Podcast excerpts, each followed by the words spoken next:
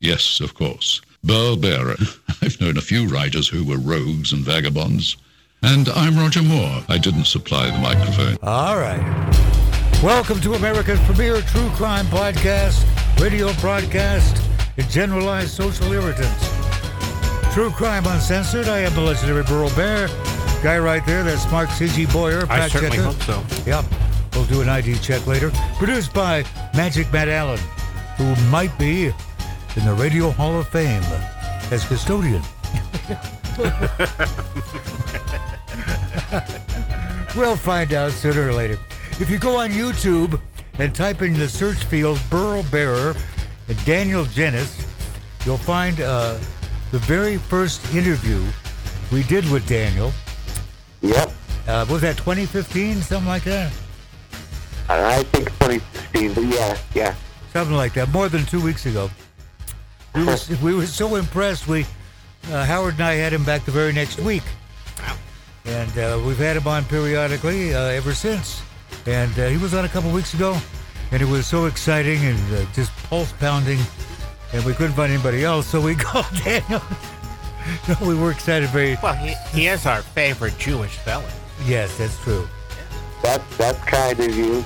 Yeah. Kind of you. But I, I, I gotta tell you that your your biggest friend is Putin because um, I had a lot of press scheduled because of my book that came out, Sentence. A My lot of memoir. stress.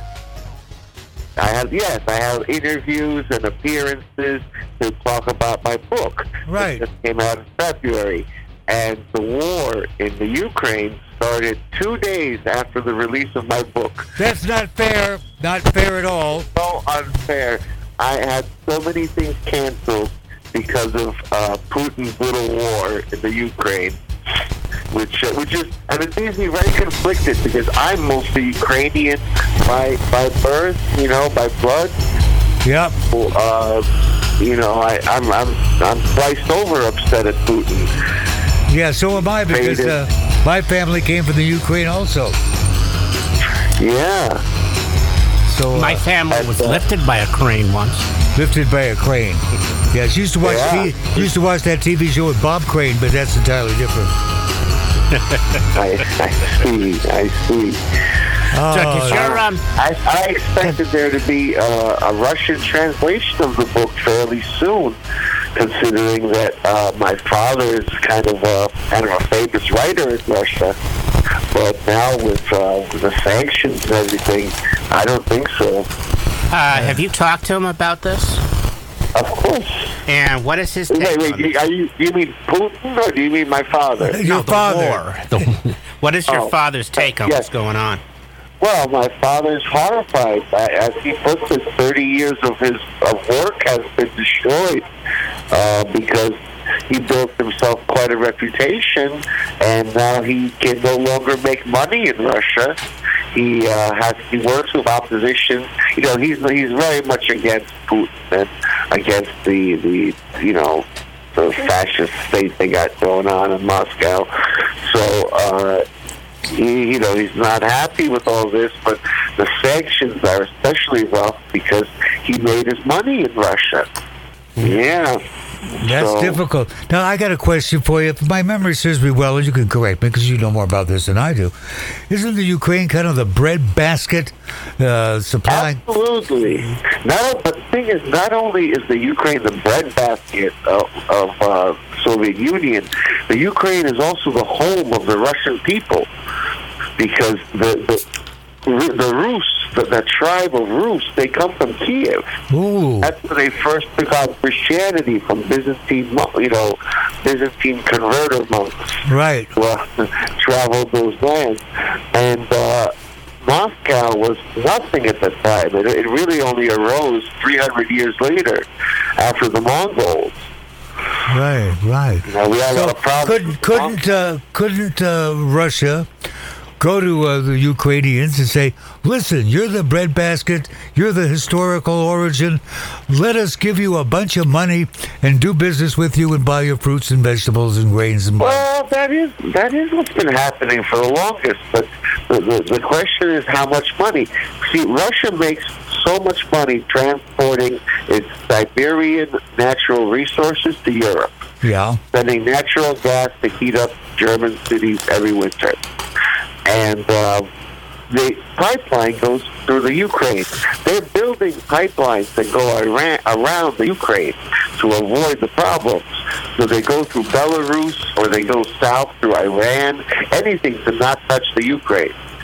But uh, they're not done yet. And as a result, the Ukraine kept asking for higher tariffs uh, for the natural gas to pass through. You Well, know, that's like Af- Afghanistan. Uh, as you probably know, my, my darling daughter was offered an incredible sum of money by the, uh, what do you call Blackwater, whatever they changed their name to, to go to Afghanistan and do data crunching for the American corporations who were there in anticipation of the natural gas pipeline from India or someplace, which is a lot of what Afghanistan was about. Uh, And uh, she said no. he said, but you'll have a six man bodyguard team. He said, I said, honey, bodyguards are going to do you good with a bomb. You know, Yeah, well, you know, the, the in Afghanistan they just had a problem with school.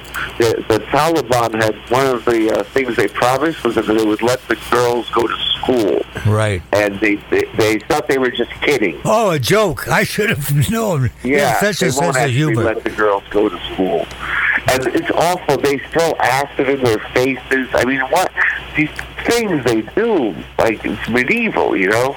I And mean, the, you know, the weird thing is the thing with the, the covering the entire body with those chadors. all, That's not in the Quran.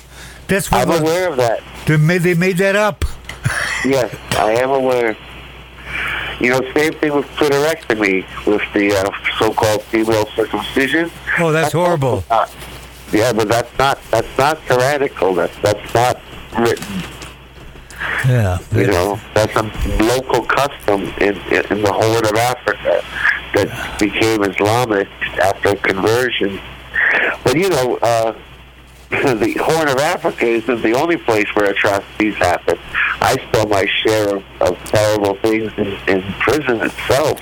Uh, I, You know, I was uh, going to ask you about that. You know, the I was reading a, uh, a series of studies on prisons and the interracial aspects. They tried at one time to put like the the warring factions in the same cells.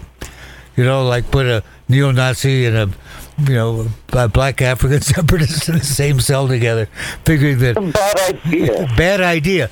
But they did find out what did work, which I thought was very interesting. They lied. They told the prisoners that there was this dam, uh, uh, you know, like the blocks water was breaking, and the prison was going to be flooded. They were all going to die unless they built these walls of something or other, you know, sandbags and this and that, and they all worked together Well, that makes sense. Of course, a common enemy. Right, and that broke down those barriers, and the barriers didn't go back up. Once they were down, they were down. Do you Well, that's- think? Yeah, but that doesn't serve prisons very well. Prison, prisons rely on the uh, Division. internal division between prisoners. There's way too many prisoners for the number of guards. If you look at the ratios, you know, if you have, you know, I don't know what it is in maximum security. I think it was seven uh, prisoners for every staff member. But that counts like how the prisoners actually is responsible for many more prisoners than that number. And there's there's very limited means by which they can retain control. I mean, terror is one of them by having a monopoly on violence. Yeah. I, I saw guys get to a prison, and 15 minutes later, their teeth got knocked out. Those how I look at an example and show them that at this prison, the cops running. So boy. I always knew when I, when I was coming into a new place, and I traveled to 12 different prisons, I always knew to be very, very careful on that first day. Oh yeah, you could be toothless Daniel Jennings, Yeah, I met a guy who was eyeless, eyeless Eric. but they Uh, I don't know.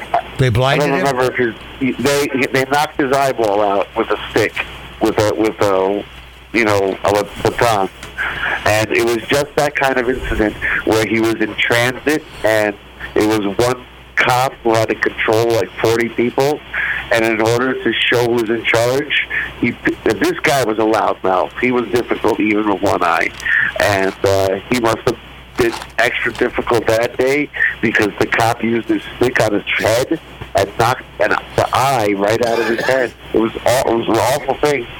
Whoa. Do you think that um, people in general have to have somebody to hate? Who in general needs someone to hate? Yeah, you know, um, do you think people just need to have somebody else to point to, make fun of, blame for? Well, it certainly appears that way. I mean, uh, the prisoners always had somebody beneath them who was worse th- than them because they already felt like they're at the bottom of society's ladder. So, for example, pedophiles are the worst, right? Yeah. But in, in the world of pedophiles who could really interact with nobody but fellow pedophiles, they had their own. Uh, this guy messed with teen girls, so he's okay. But this one touched little boys, so he's the worst. And then, even amongst those people, you'd have who's been, you know, who got raped and who didn't. Anyone, you know, who got uh, assaulted was at the bottom of the barrel because he was a victim. So it, it's it's it's it's a cruel world, but yes, we human beings do seem to look for somebody to you know be Well- better than. At Washington State Penitentiary, in the town where I grew up, and later on I uh, established a program in the prison uh, via Mind Development Incorporated that was worked. Uh, the idea was to reduce recidivism, which didn't make the warden too happy because they count on repeat business. But uh, I thought it was very interesting how, how some of the prisoners adapted to what they learned. We did a lot of them this thing of, of not doing what you were talking about, of you know finding someone to blame for their their issues, and taking a, you know taking on their own self determination, self reliance, uh, you know self evaluation. And at the end of the program, one of the fellows came up and said, "I can't thank you enough for what I learned." And I'm really going to put this into practice. I said, How do you plan on doing that? He said, Next time I pull a bank job, I'm doing it all by myself. I wonder if he did, don't you? Uh, what? I mean, don't you wonder whether he because so pretty much everybody I knew who was locked up for bank robbery was snitched on. Apparently, it's quite easy to get away with it if you just get the, the money at the tellers. Uh huh. Don't go for the vault. Just Yeah. pass the note. Don't do anything violent, and, and walk out. Yeah. They don't. They have orders to not stop you. I always thought Punch was cool when he, he he rented the office next door to the room where the vault was, and came out of the broom closet when the vault opened. What a fact. yeah, they took everything out of the vault, went back into the broom closet, into the other uh, building, into the other room, you know, rented, and walked out, got the drag, and drove away. Wow. I thought that was pretty clever. Reminds me of the uh, the Lady Killers. Mm-hmm. Uh, even the remake, which I loved. Alec Guinness is a good bank robber. He had a great career as an actor too.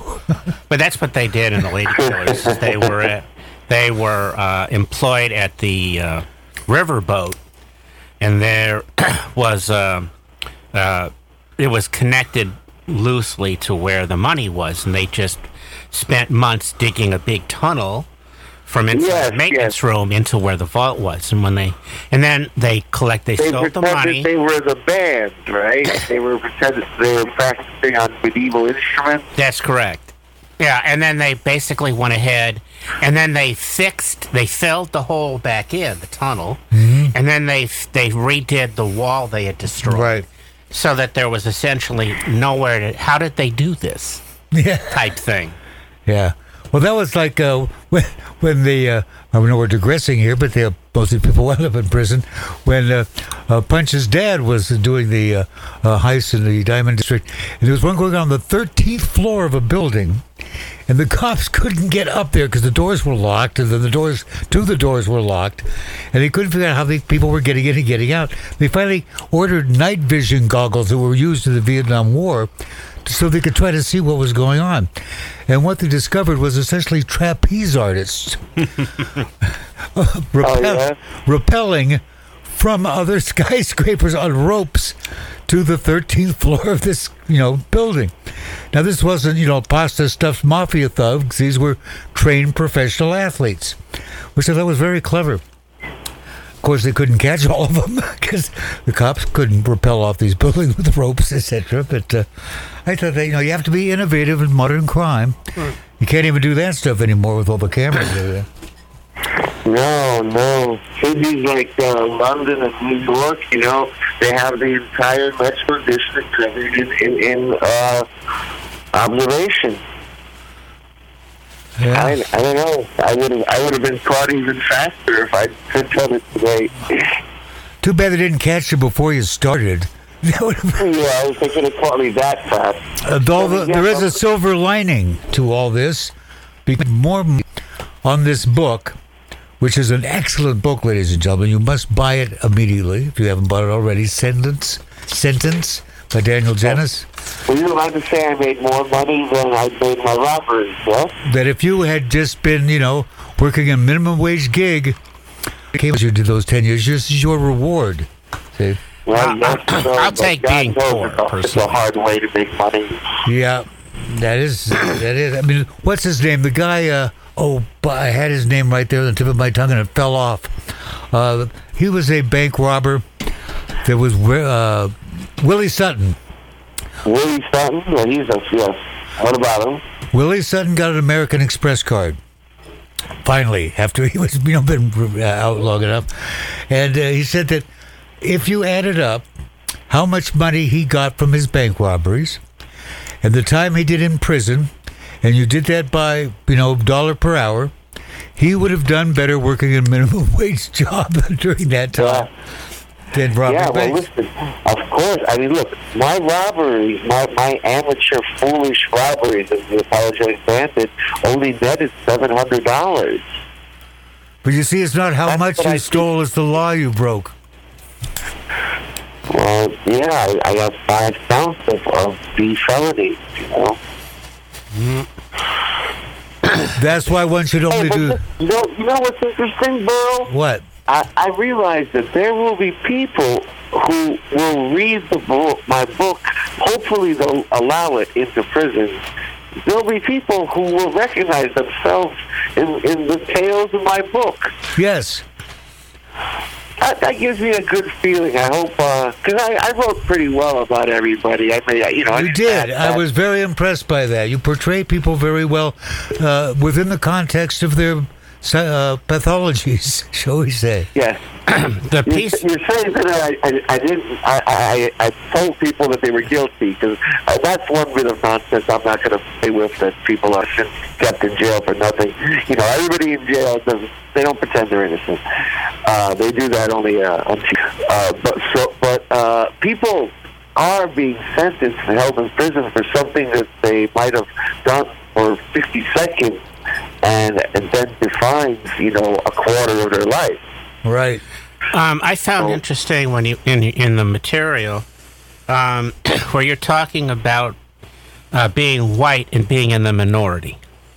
Oh yeah, that was such a switcher. I, I had said it before. Even though I was a minority neighbor, I had gone to high school. There were only six white kids in my not high school, but in my in my school up until high school, I was one of six, and it was a three thousand person school uh, because it was Washington Heights. Uh, but you know, in prison things are very different if you're white. You're in a very special situation. That's why Punch pretended he was Puerto Rican. Well, that's yes, that's that's not exactly true. Well, pretended I mean- something. you know, I, I never pretended to be something I'm not because I thought people would be able to tell immediately. Well, yeah, that's kind of true. You look like you. Well, you, that, I also sound like me, and it's also, you know, I would have had to. What would I have done to fit in better? Pretend that I'm not educated, or that that I've never been anywhere or done anything. You know, it, it's just it, didn't make any sense. Besides, I, I found that people who who disliked me on sight were the bullies. Yes. and and nine out of ten people were in fact interested in someone like me because they didn't get to meet too many and they had a thousand questions to ask. How do you get a passport? What's what's Paris like? Who's your dad? You know, Yeah. things like that. Did you um? Did you have any issues? You, you walk and have to make a choice. You know, be yourself Of course I or be somebody else. Yes, I I immediately had to choose. Yes, uh, and I had and I had had up for myself and demonstrate that I was willing to uh, make it costly to, mess with me. So I'm not saying you have to win every fight, but you definitely participate. That sounds dangerous. Well, the, the, the other solution to run away or hide is much more dangerous. That's true, because too. Then, you, then you're a snitch or a rat or a punk. And Or just be a target to man. be bullied. Yeah, you'll you'll be a marked man for the rest of your bid. I I knew that. I saw that. I, I didn't want that to happen to me. I don't think anybody does. You think people really want to fight? I mean, I'm sure there are people who like fighting, whether they win or lose. But most people don't want to fight, but they have to. They feel they have to because they don't want to be treated badly. Yeah. They have to prove their worth that they're okay. One of Well, the there's that, but they have to prove that, that, that, that there will be some kind of consequence to messing with them, to taking something away from them, to talking badly to them, you know? So, what, once again, it doesn't matter whether you win the fight or not, but willing to, you know, react. yeah. Keep in mind, whether you win or lose a fight, you're still going to get locked up for it. And, you know, maybe you won't go to the yard for 30 days, or maybe you'll even go to solitary for a little bit. But it's worth it. It's better for your reputation to go to solitary right in the beginning of your bid and, uh, you know, have people know that you're not a punk. Now I got a question for you. In any prison that I've I haven't been in as a prisoner, but any prison that I've gone to to either interview someone or to uh, do the uh, mind development classes that we did back in the seventies and eighties, uh, the there seems to be a core group of hardcore anti-Semites, neo-Nazis, and then also you got you got a few Jews in there. Right. Maybe real ones, So- maybe ones that just want to get the good food. Right. Well, how were So- you perceived and how how you interacted with some of these neo Nazis? Okay, so I also was expecting this to be a problem because I've, I've you know, watched a lot of TV and read books. And when I first entered Rikers Island, I put down as for my fate, I put son. And do you know that a rabbi came to me and said, what is this you put son? And you said, I said, is it going to be okay if I am? And he said, don't be ridiculous. Of course it is. And I signed up as a Jew, but I was still worried because, especially when I got upstate, I met a lot of guys who had swastikas on them, who were skinheads, you know? And I was very, you know, I worked as the rabbi's clerk in four different prisons. So I was very openly a Jew. So uh, I thought that I'd have problems with these guys. But I got to tell you, I did not. Ha- I didn't have any problems with those guys. They found me a curiosity. These are people who usually come from, uh, you know, trailer parks, or you know, they don't come. They don't come from 47th Street, Manhattan. so they'd never They seen a real live Jew before. They were looking for your Exactly. Horns and you your an tail. anecdote. yes, I can tell you an anecdote about that. Please later. do. But, so, well- well, with the Jews, so one of them was who, who was called himself a, a, a profound Nazi. He was everything Third Reich, so National Socialist, and I used to ask him, "Why do you hate Jews?" And he would always brush me off and say, "Ah, you know, cause everybody hates them. Everyone, you know why." I said, but tell me, really, tell me why. Tell me exactly why you hate the Jews.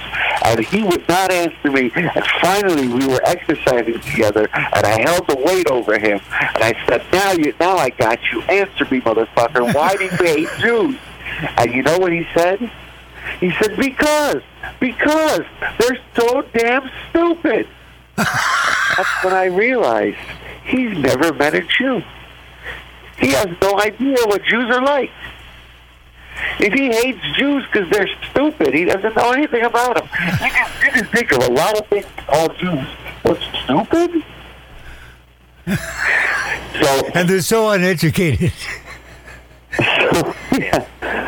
So, um, when you asked who I had the problems with as a Jew, it turned out to come from a very different uh, area. The thing is, is that there's a very strong uh, conversion, uh, you know, amount of, of, of Muslims.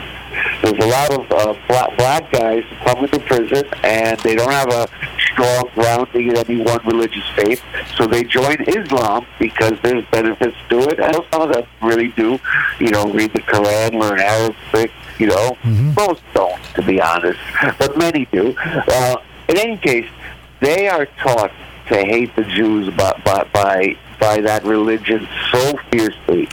And they don't even know what they hate the Jews for. They just oh, and they oh, actually the only people they hate more are homosexuals.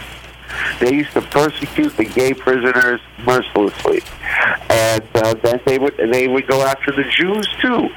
So I had to. Well, aren't, aren't all Jews homosexuals? Hey, wait They a would minute, say that. Burl. Yeah. You promised to keep that between us. Oh, yes. But they actually did say that. I wasn't given a lecture once about how there is no homosexuality in Africa, that it was brought to the African continent by Jews. Of course. We're responsible for everything. We, we brought that, we brought a little HIV, a little bit of, uh, you know. And in of fact, all of the scientists in Wuhan uh, were Jewish. Did you know that? Yes, those Chinese Jews. those are the worst Chinese Jews. Oh, yeah. They make the best food, though, don't they? Yeah. Uh, well, you know, too much MSG. Sorry. Yeah, I know. Well, you know, Chinese kosher it gets really expensive. I live in Yes. Brooklyn, and uh, It does. we have the, Chi- the kosher Chinese around us, Yeah. and, and the menus look great, but things are exactly twice as much as they're, they are in a non-kosher. yeah, well, you go to, you know, you go out here to Fairfax Boulevard and You'll see the same thing. You know, I've been to, Yeah? Oh, yeah. I've been to several kosher Chinese restaurants because uh, Barb's uh, son and his wife keep kosher. That's right, right. And so I've got a lot of kosher Chinese restaurants. You know, I'd have the kosher pulled pork, please. Yeah, I went with family Girl, but you don't care what you eat anyway. I know you. I'll I've eat been to a it. If you cook it. I'll eat it, Daniel. You know that. I went to an true, Italian restaurant with family, uh, kosher Italian restaurant, and I'm kosher perusing the menu, and my uh, cousin looks and goes, "What are you looking for?" And I said, "I was looking for the chi- the chicken parm." And as soon as it came out of my mouth, You're not going to get any chicken parmesan. any- Oh, yeah, beef milk, of course. uh, Right. yeah, plant-based uh, cheese. I wouldn't know. Oh, that's what's No, you can have the you can have the cheese, or you could have the. or you could have the meat. Can't have both. Yes, I, uh, Well, I had you a know, in New York, we have either dairy restaurants or meat restaurants. yeah Live a milk chicken or and milkshake. flesh you know. Yes, and there was a very good milk market, That's horrible. That's tragic. isn't it? It is probably some uh, fundamentalist Christian plot. Uh, no. No, No, that's they should something have, uh, that's open, actually. Well, we don't have fundamentalist Christians here. We have, like, voodoo Christianity. Voodoo. Because I live in an area that's now, it's been renamed. It's been called Little Haiti. Oh yeah. I can't believe this happened to me. I moved in here. You know, when I moved in in 2017, this was just uh, Flatbush. Yep. Now my neighborhood, even on subway maps, it's been changed to Little Haiti. And I, I there's no Haitian anything. There's no Haitian restaurants. There's no Haitian stores. I don't know why all that. There are many Haitians. I will I will say that, but I don't see any like infrastructure What about the Dominicans? There used to be a lot of Dominicans taking over the Jewish neighborhoods because the Jews moved up and the Dominicans moved in. Well, that's in that's in Manhattan. That's in Washington Heights, where I'm from. But here in Flatbush, it's, it's become Caribbean. So the Caribbeans are the new lords of Flatbush. Uh, huh? The Caribbeans are the new lords of Flatbush. Wasn't Right. the There, I was just about to say, Lords of Flatbush. I live there, exactly. The Caribbean. Yes. But I'll tell you, I've come to learn about the differences. You know, first of all, I've just been in the Caribbean. I was in Puerto Rico not too long ago. Oh, I love Puerto Rico. It's wonderful. It's It is. wonderful. I think that everyone who goes to Puerto Rico starts wondering what it would be like to just live here forever. Yes, yes. But I'm I'm, a, I'm afraid of the summers. hot, too hot. I, I, I, yeah, I was in prison for 10 years. That meant 10 years of no air conditioning. Hmm. That means for the rest of my life, I choose air conditioning wherever I can. and the air conditioning's off in Puerto Rico, huh? Well, no, it's not that, but but you know, you're not going to be inside all the time. No, that's Much true. of life is spent outside. Uh, but you know, another thing I, I used to never get in prison was ice. So I like having ice water and ice, you know, soda when I'm allowed to have soda. I, I, I, I'm making up for all the ice I didn't have. And, and you know what else? What? food was never hot enough in prison unless I made it myself. The food they served was always barely lukewarm. Ugh. So I always have hot, hot soup these days. So even hot though I've been out for eight years almost, oh yeah, borscht whenever I can. I'm going to New Jersey tomorrow to, to see my, my parents. Maybe I'll have some borscht. Yeah. Wait, we're coming up on Passover here. You you going to ask the four questions? Uh, Manashana God, uh, you know how Habal many Passovers I ran inside? I ran 11. Uh, I didn't run 11, but I, I, I went to 11 Passover celebrations in prison. Really? Yeah, crazy, huh? All the metaphors for freedom must have really been. Well, there, there's yeah, there's that. Well, I remember one time Hanukkah candles made me cry inside.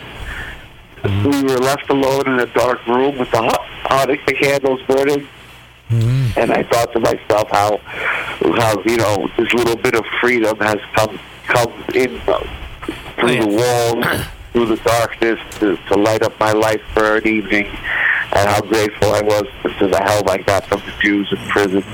I'm really, I'm really sad. The um, uh, over almost mo- more than 85 years, the Bojarski Seder has been going on, and our venue got sold, uh, and we don't have anywhere to go. I don't know if we're going to have a Seder this year. I'm really disappointed. What happened?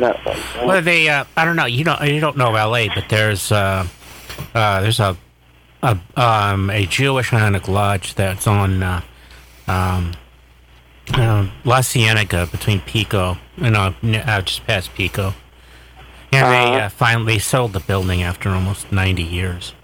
What a shame. Yeah, it was uh, kosher. They had a, a meeting hall with a kosher, kosher kitchen, and we rented it every year. So you find another place to rent. You rent the Y. Uh, I don't know. It has to be. It has to be within a reasonable walking distance for members. That's right. family. That's and right. We have kosher for Passover kitchen. We used to have the, the guys. We used to have these rednecks come with blow torches, and they were the rabbi and his mashiach. The, the, not not mashiach. Uh, what Gabbai? The Gabbai would instruct the rednecks on how to use the blowtorch on the oven. Oh yeah, but they had to get rid of all the hummus, and you had to Right, right, right. And uh, just recently, I was I was contacted by an attorney who said his client was accused of starting an, an, an arsonist fire in a prison, and his excuse was that he was kashering the oven, getting rid of the oven. That's a good excuse. Lawyer, well, listen, the lawyer was asking a very specific question. He was asking, do they allow the inmates to wield the blowtorches for for doing this? And I said, absolutely not. No. They will take direction, like the the uh, civilian employees, who are mostly like like I said, you know, country boys. They'll, they'll, they'll take direction from the from the Jewish staff, but they will never put that that welding gun or the you know blowtorch into the hands of a prisoner. Right. So his defense kind of uh, came to naught. I was. I don't know. The guy got 15 years for the arson. Ooh. Uh, my uh, Well, Uh, you know, arson is treated very seriously because hell people yes. could die so easily. When I was uh, when I was a uh, a baby person, uh, my- smaller than uh, I got uh, roped into jury duty in like twenty. Um, I wish I could go. the um, it was a uh, um a big stupid argument fight between roommates. Um, and one of the charges was that the defendant had brandished his nunchucks. If you don't know what those are, it's Oh, I two. It's two. Uh, you know, hand-sized cylinders made out of different material, metal, wood, uh, and a rope between. And you'd, if you ever seen Or Bruce chain. Lee spinning them around, those are nunchucks. Bruce And really the, the defense attorney was his first case. The judge was occupied with other court business because all of the parolees would have to come in and report to this courtroom. So she wasn't paying direct attention. When oh, the defense attorney picked up the nunchucks, is walking toward the defendant and about to hand them hand him the nunchucks to ask, "Are these yours?" And I'll never forget the blood scur- the blood curdling scream that came out of her mouth. No, I thought she was coming to hit him. No, she didn't want him to hand her No, no. a weapon. Here, is this gun yours? yes. How about this machete? Wow. Oh, the great Don Waldman, who was a co-host of this show, may he rest in peace. He was in the courtroom when someone showed up with a gun and tried to shoot the uh, the other persons in family law court. Oh, yeah. And bullets were flying in the courtroom. How does that happen? How does anyone expect to get away from something like that? Uh, well, you know, uh, you you spent uh, ten years in prison. Not everyone is smart. That's true, but but usually people do have some kind of intention on, on escape. I mean, Uh, no, no. Uh, at, at at the moment where they lose control of common sense and decide that you know whatever it is they want to do is worth the consequences, all all bets are off. Worth the rest of your life inside. Well, I guess some people do. Well, if they don't something, right? consider, they don't. You don't deeply stop and think about that. They just said, it, you know, I'll deal with it and go off and do the whatever horrible thing. Well, like the horrible thing, Manling Williams here in, in L.A., poor woman. She was married. She had a couple kids. She has an affair with a guy at the uh, Subway sandwich shop. And as Burl Barer said on TV, there was more being spread in the sandwich shop than mayonnaise. Uh, they ran it on the soup. Thank you very kindly. She kills her kids and then attacks her husband with a samurai sword, 97 slashes until he's dead, and then sits down and writes him a suicide note. What was the suicide note? I, I, I'm really intent on doing this. but I'm very poor aim. It may take a It'll while. take a while. I, I chopped off my fingers with the defensive, you know, putting my hands up, but. But she actually wrote him a suicide note after she chopped him to death with a samurai sword. Hmm. Brilliant. They don't think; they just act. You know, it's irrationally, which I can understand because I've done that myself. And I'm not in terms of killing people, but I've acted irrationally in the past where I was Well, off my meds. Yes, the, uh, yeah. You decided to go into radio. that's true. Horribly irrational. But I did very well for a while. well, I got lucky. Yeah, I got lucky. I got lucky because Father Duffy, alias Bwana Johnny, got hit by a train. Well, actually, he hit the train. Uh, there was a. In order to get to the radio station, you had to drive across the railroad tracks, and he's speeding to get to his show because he's running a little late. There was a flatbed railroad car on the track, and he could see over the flatbed and drove right into it, full speed. Wow. Lucky he wasn't killed, but he could not play the hits because his arms were in casts and his neck brace and everything else. And I had just taken every last cent I had and used it to pay three months ahead on a condo on Mercer Island, figuring in three months I'll somehow get enough money to pay the fourth month. I got home from making that deal, and there was a message on the answering machine from Pat O'Day saying, Burl, haven't you always dreamed of working full time at the Mighty 95? Poor Father Duffy hit a train today. Wow. See, bro, you had good luck in life. I've had good luck. Strange coincidence such as that. Yes. I've had good luck, too. I mean, I think so many people have wanted to uh, write books about an experience like prison because writing the book redeems it, you know? It gives it gives the lost time a little bit of sense. And in, in my case, you know, I, I wish I could have gotten a little more press, a little more uh, attention. I hope the book sells well. But at least now, when you Google me, it'll come up that I wrote this book forever. You know, even if it's out of print. So at least all the time that I wasted had some sense. You so you write you wrote the book. You, you had to go through uh, a, a large range of emotions, uh, uh, Oh, going through sure. and writing the material. Because you had to live it, then relive it. Yeah. Yes, I relived it. I relived it. Then I relived it again in editing. Then I relived it again when I I read the audiobook because I, I they actually hired me to do the nar- narration. Did you pay yourself well? Well, I think I played myself quite well, but I saw that, that well, this is very funny, bro. I saw that on one of the reviews online, it said that uh, the book is very interesting, but they should really have gotten a better narrator. Because this one, this, this, it says that this one thinks that he's a young Woody Allen.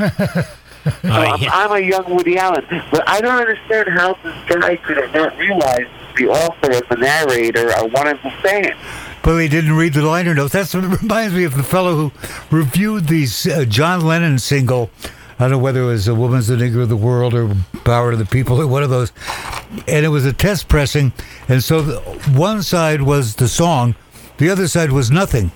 If you put a needle on there, you got a variety of tones just by accident. He reviewed both sides of the record. Oh, really? yeah. Thought that side two was a great piece of experimental music. Yeah, I can see that happening. I was just in the museum looking at Mark Rothko.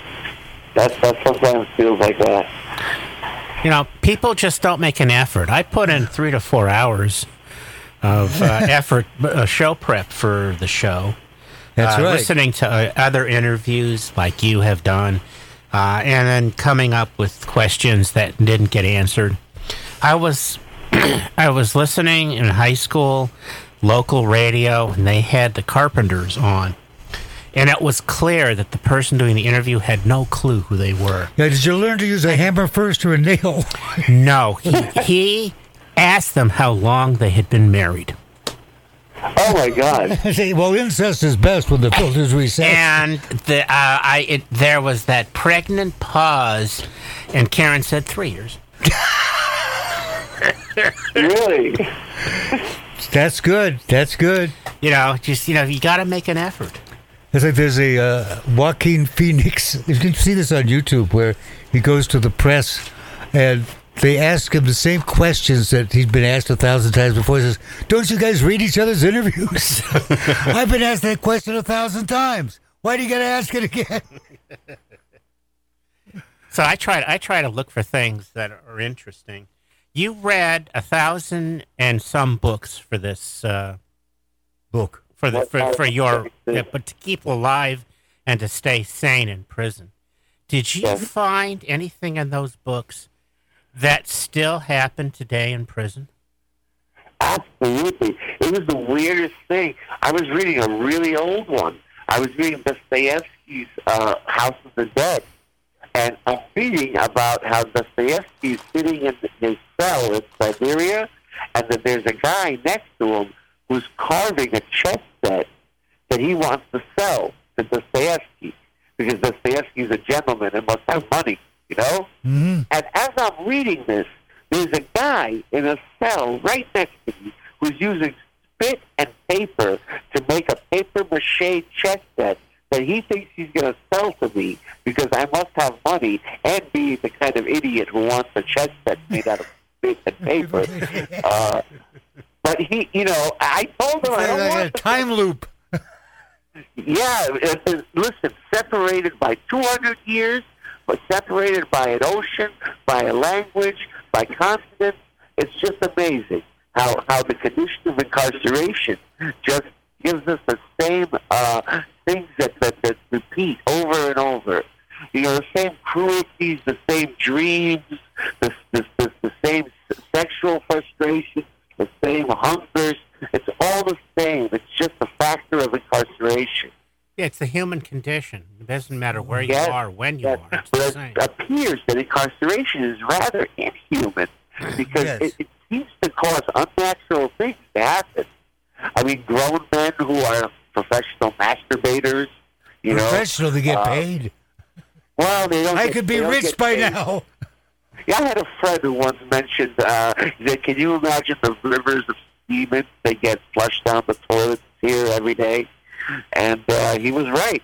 I, know, I mean, I never really thought of it before, but he was correct. It was must have been a lot.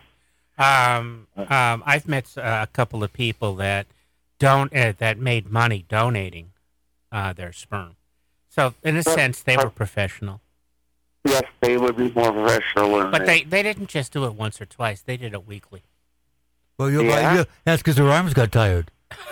but they must have been, uh, you know, high achievers. Like, uh, you know, you have to, you have to have, you have to be a somebody. Be somebody. I could have been somebody. I could have been a contender. That's right. I know it was so disillusioning because there's a very famous scene in On the Waterfront between Karl Malden and Marlon Brando. And then it goes to the long shot of Brando getting out of the car. And he gets out of the other side of the car. A little continuity. mistake? Yeah, it's, that means he had to crawl over Karl Malden to get out. Uh-huh. Yeah, uh, huh. that kind of ruined it for me.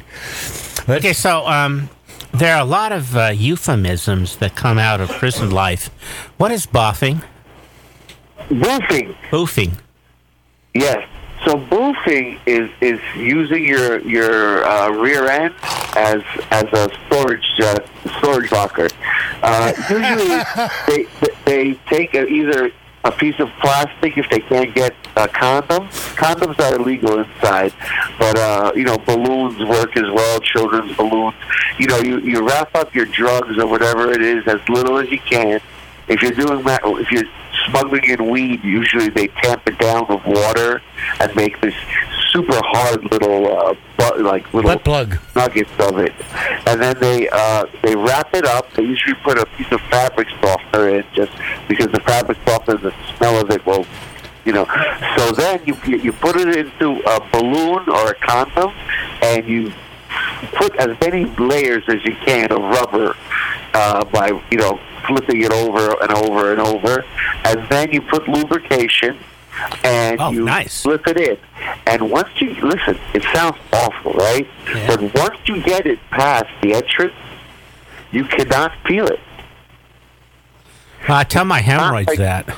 Tell my I know. hamster that. I've had hemorrhoids. It's awful, but it's not. Somehow, once you get up, there's no nerves there. I suppose you. It's not like walking around with a stick up your ass or uh, whatever. Up Yeah, I hate that. yeah, I know, Don't you right? hate when that happens? Uh, it's So you- not like that. Once you've got the thing moved, it's in. And uh, in fact, it can be hard to get it out. Uh, one of the little tricks friend. of the trade is to drink uh, warm water with shampoo in it. Really? Yes, that will lubricate your entire piping and uh, will help you slip things out. Yeah. So- oh, it makes it clean too. You were in solitary when you had a roommate uh, using this storage facility for something interesting. In You mean, you mean the toba- you mean the guy with the tobacco in there? Yes. So we, so he got the tobacco out, and we smoked it. And let me tell you, every single drag tasted like a mouthful of shit. it was horrible. No matter how much he wrapped it, no how, what a good job he did, it was still completely, completely stuffed full of this terrible taste and smell. But you know something? You We smoked it finished our anyway. Cigarettes anyway. Yep. Well, but you That's you know not- I- you survived with. There was it was survival mode because the tobacco was Yeah. currency. Absolutely. I quit smoking since then. I, I don't anymore, so I can't even imagine doing that now. But at the time, you know, it seemed natural. It's a good thing you weren't addicted to chicken pot pies. That's a little odd. I'll take it You'll there. never guess what I got in my ass, Daniel. Ah, yeah, but you know they were way too hot to. You know, Yeah. Good. Those little tins they come in, yeah. It's difficult. Times I just ate one of those the other day. Now I have to think about yeah, you gotta think about it. Uh, so you've mentioned many uh, a number of times how, um, despite everyone being around, how lonely uh, prison can be. Absolutely. It's the situation of absolute loneliness in a sea of people. It's such a strange thing because not only are, are you uh, around people who you can see, I mean, you can smell the people around you. You, you are being jostled by them. If the conditions in prison are crowded, and yet you can never really be yourself and never oh you know you, you, you always feel like you're alone because you never really let your guard down I, I felt lonely for 10 years Oh, God, that's awful. But you got to have some conjugate conjugate your verbs and adjectives. With yes yes so 44 hours of conjugal visits once every 90 days for the first four years You know, I think your your wife deserves an award, not for the conjugal visits. That's a different award. But I mean, Yeah. you got busted. You hadn't been married that long. yeah right every six months Six months, and she suddenly finds out that her beloved new hubby is a uh, a criminal junkie. and a criminal yeah I'm surprised she didn't walk back to uh, Serbia or wherever it was she came from. Hungary. Well, I, I certainly, I, I told her, I told her you should probably leave. You're beautiful and smart and competent, you know. She she could have had anybody, and she waited for me. That's amazing. I'm uh, I'm very impressed with her. God bless her. Hey, Uh, so but- uh, what's the name of your book? The name of the book is Sentence. It came out in February of 2022 from Viking by Daniel Genis. Buy Daniel, it. Buy thank buy you so much. buy several copies, please. Thanks for coming, sir. It's always really a pleasure, enjoy to Daniel. Hope to see you soon. Coming to West Coast tour.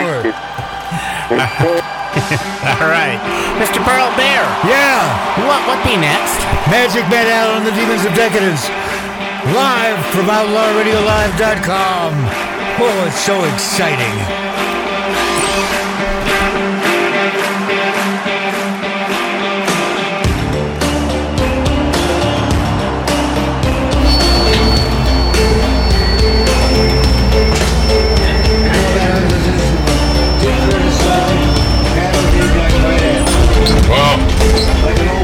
Yeah, that's what I was thinking.